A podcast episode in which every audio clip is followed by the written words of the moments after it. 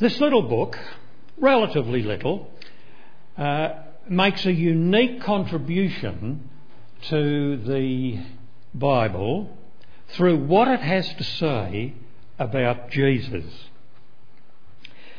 Now, this morning, in our first session of the series, we're going to take an overview so that we have a general understanding to help us appreciate what other speakers bring to us as they take us through the 13 chapters of the book. Now, first, a little about the author. Unlike many of the New Testament books, the author of Hebrews is not actually identified. However, we do learn things about him from what he had to write. Since he didn't seem to see the need to identify himself, we might assume that he was well known to his first readers. He wrote to encourage them in their Christian faith. And in chapter 6, verse 1, he urges them to go on to maturity. That is, to go on growing greater in their appreciation of Jesus. Now, at the end of the book, he writes that Timothy, who had been released from prison, together with the author, planned to visit them.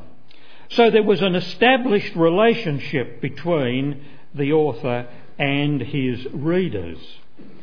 Now, when was the book written? Well, there's no clear statement about that.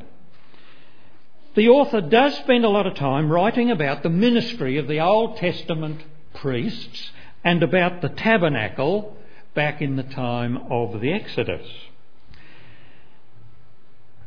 But given his interest in priests and tabernacles, it's a little strange that he doesn't mention anything about the destruction of the Jerusalem temple in AD 70. So this might suggest that uh, that event occurred after he had written.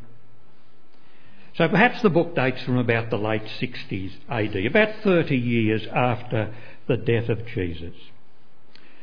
Well, now, who were the first readers of the book? From the material contained in it, it's clear that the readers understood their Old Testament very well. And so, presumably, they had a Jewish background. They had become Jewish believers.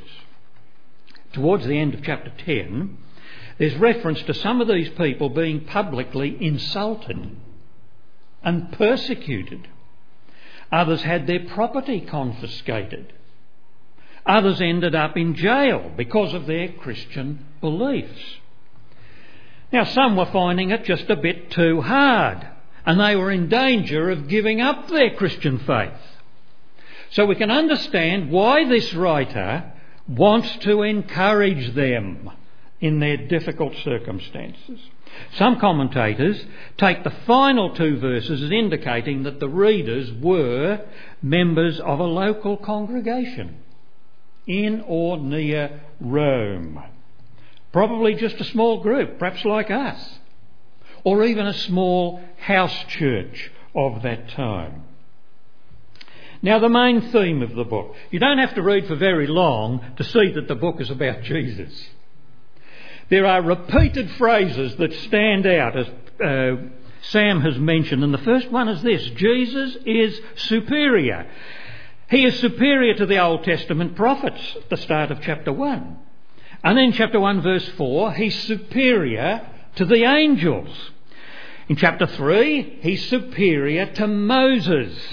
And then in chapter 7, he's superior to all those Old Testament priests. Jesus is superior to all these ones who played significant roles in the Old Testament.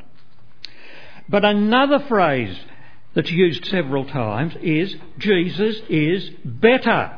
In chapter 7, Jesus introduced a better hope and guaranteed a better covenant. In chapter 8, his work stands on better promises. In chapter 10, Jesus provides better possessions. And in chapter 12, he speaks a better word. Another recurring phrase that we notice as we read through is that Jesus is greater. He's greater than Abraham in chapter 7. In chapter 8, his ministry is greater than the tabernacle ministry. In chapter 8 also, the new covenant established by Jesus is far greater than that Old Testament covenant. In chapter 10, his sacrifice is greater than the Old Testament temple sacrifices. And in chapter 12, experiencing life with Jesus is greater than the remarkable experiences on Mount Sinai during the Exodus. So this book is clearly about Jesus, the one who is superior, the one who is better, the one who is greater. Now, in the Old Testament, there were people, some of whom were prophets, some were priests, some were kings. A prophet brought the word of God to the people. A priest interceded before God on behalf of the people. A king reigned on behalf of God over the people. When we come into the New Testament, it is Jesus who is prophet and priest and king. He is the one who is our great high priest, who appears in heaven itself a unique contribution of Hebrews, let me remind you again, is the comprehensive description of this priestly role of Jesus. The one who intercedes on our behalf before the throne of God in heaven. And it is this teaching that occupies the greater part of the book. Now, what sort of book is it?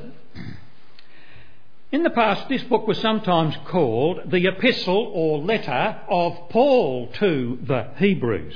However, the authorship of Paul can't be verified.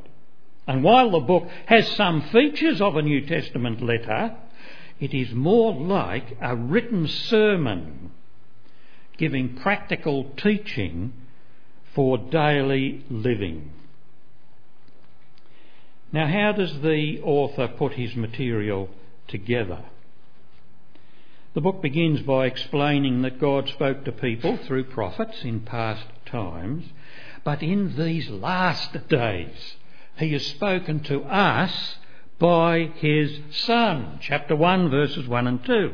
The first few chapters go on to show how God is revealed through Jesus. The second part of the book, covering chapters 4 to 10, gives that major teaching which Hebrews contributes to the New Testament text the high priestly activity of Jesus. Then the third section, there are numerous examples of persevering faith. By faith, this one, and by faith, that one. And then it goes on to call all believers to remain true and loyal to God. The concluding section gives guidance about living as Christians in a hostile world. Now, this structure, if we can just get that in our minds, will help us understand what the book is about and how the author presents his material. Now, we should also note that there are some warnings in the book. Look for these in the paragraph headings in your Bible. In chapter 2, we're warned to listen to what God has said so we don't drift away. In chapter 3, there's a paragraph about the dangers of unbelief.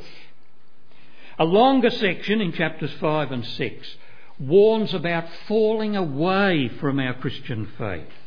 In chapter 10, a long paragraph urges readers not to quit but to persevere. And finally, in chapter 12, there's a solemn word of warning about the awful danger of refusing God. We understand the reason for such warnings when we recall the challenging times that those first readers were facing. But they have not been the only ones through history.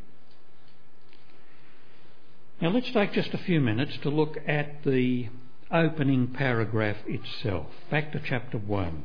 In the past, God spoke to our forefathers through the prophets, but in these last days, He has spoken to us by His Son. Now, who is this Son? Now, in verses 2, 3, and 4, we have a brilliant summary. Now, look at your Bible, starting at verse 2. Watch carefully, follow these through. Number one, God appointed him heir of all things. Number two, through him, he made the universe. Thirdly, he is the brilliance of God's glory. Number four, he's the exact representation of God's being. He sustains all things by his powerful word. Number six, he provides purification for sins. We've been remembering that. Number seven, he ascended to the right hand of God in heaven. Now, these seven definitive statements about Jesus are followed by seven confirming Old Testament references in the remainder of the chapter. A number of those references come from the Psalms. Now, each of the seven had an application for its time. But also, each one was pointing forward to the superior, to the better, to the greater one who was to come. So the stage is set. And we move into the second chapter, which brings the first warning. If Jesus is indeed the majestic, powerful, divine Son through whom God has given his final word, then the chapter says to us, listen, we must pay more careful attention to what we have heard.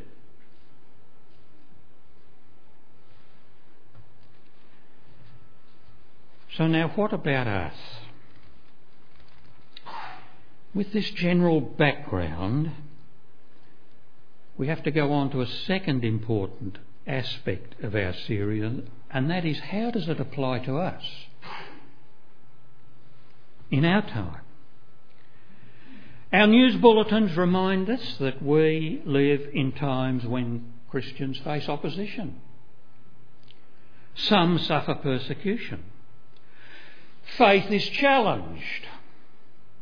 We hear the Bible ridiculed. And we are called to pray for one another, to pray for the persecuted church, to help one another in challenging times. And like those first readers, being a Christian in our time is not easy. And we find some who are in danger of giving up their faith. So this book does have a message for us today. Now we're a local congregation, not near Rome, but not far from Melbourne. And we too face challenges. And some may be uncertain in their faith perhaps in danger of giving up their faith. Now, let me tell you, our leaders are concerned about these things. And they're seeking wisdom and guidance from God through prayer. And also from advisors through discussions. Elders will tell you more of this in the near future. But as we begin this particular series, we are praying that we will all learn from this book.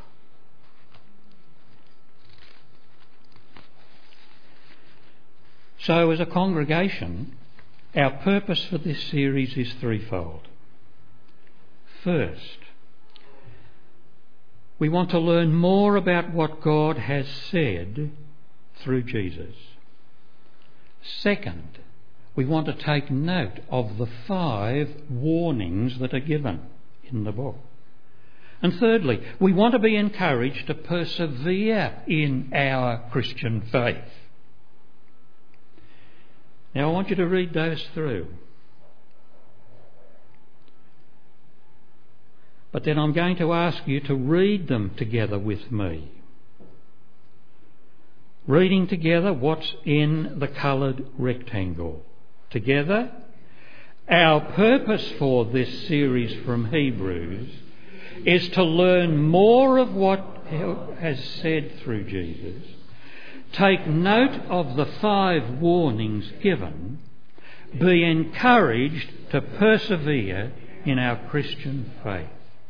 Now, in chapter 10 and verses 36 and 37, the writer reminded his readers of the need to persevere despite the challenges they were facing at the time. God has spoken by his Son. And the time is approaching when that same Son will return to bring to completion all that God has planned for the world and for its people. It was vital that those early Jewish believers were ready for that momentous day when it came. I think it is more important that we are ready for that momentous day when it comes. Now, in conclusion, can I encourage you to please pray for our church, our congregation? Please pray for its leaders Please pray for those who lead our various ministries and outreaches. Please pray for each other that we will learn more about what God has said. We will heed the warnings He has given. And we will persevere in our Christian faith. Now, next week, Keith Jackson will come and he will lead us into chapter 2. It would be appropriate to pray for Keith. Now, you will know that I don't usually finish up a message early. And we won't quite do that this morning either, but it's going to be a little different. This morning, I want to take a few moments for us all to pray. I want you to just think for a moment. I want you to form into little groups of four or five. Don't move any furniture, but just those alongside you, either side, perhaps a couple in front, a couple behind. Just slide along your row a little bit. But just move into little groups of four or five. Don't talk, but do pray for those things that I've just outlined to you our church, its ministries, our leaders, the leaders of our particular activities. Pray for one another and for our families and for this series that God will speak to us and work among us. Just for a few minutes, now, if you're a little uncomfortable, and I haven't done this before, just feel quite relaxed. Just stay where you are. You pray silently on your chair while others are praying on their chairs. Or perhaps read some more of that book of Hebrews. But a little time of prayer. Ready, set, move.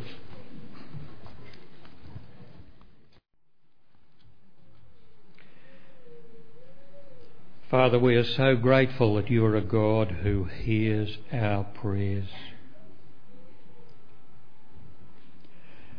We are also deeply grateful that there in heaven, our dear Saviour presents those prayers to you on our behalf. And we rejoice together that you are the God who answers prayers. And we ask that you will do that according to your good and perfect will.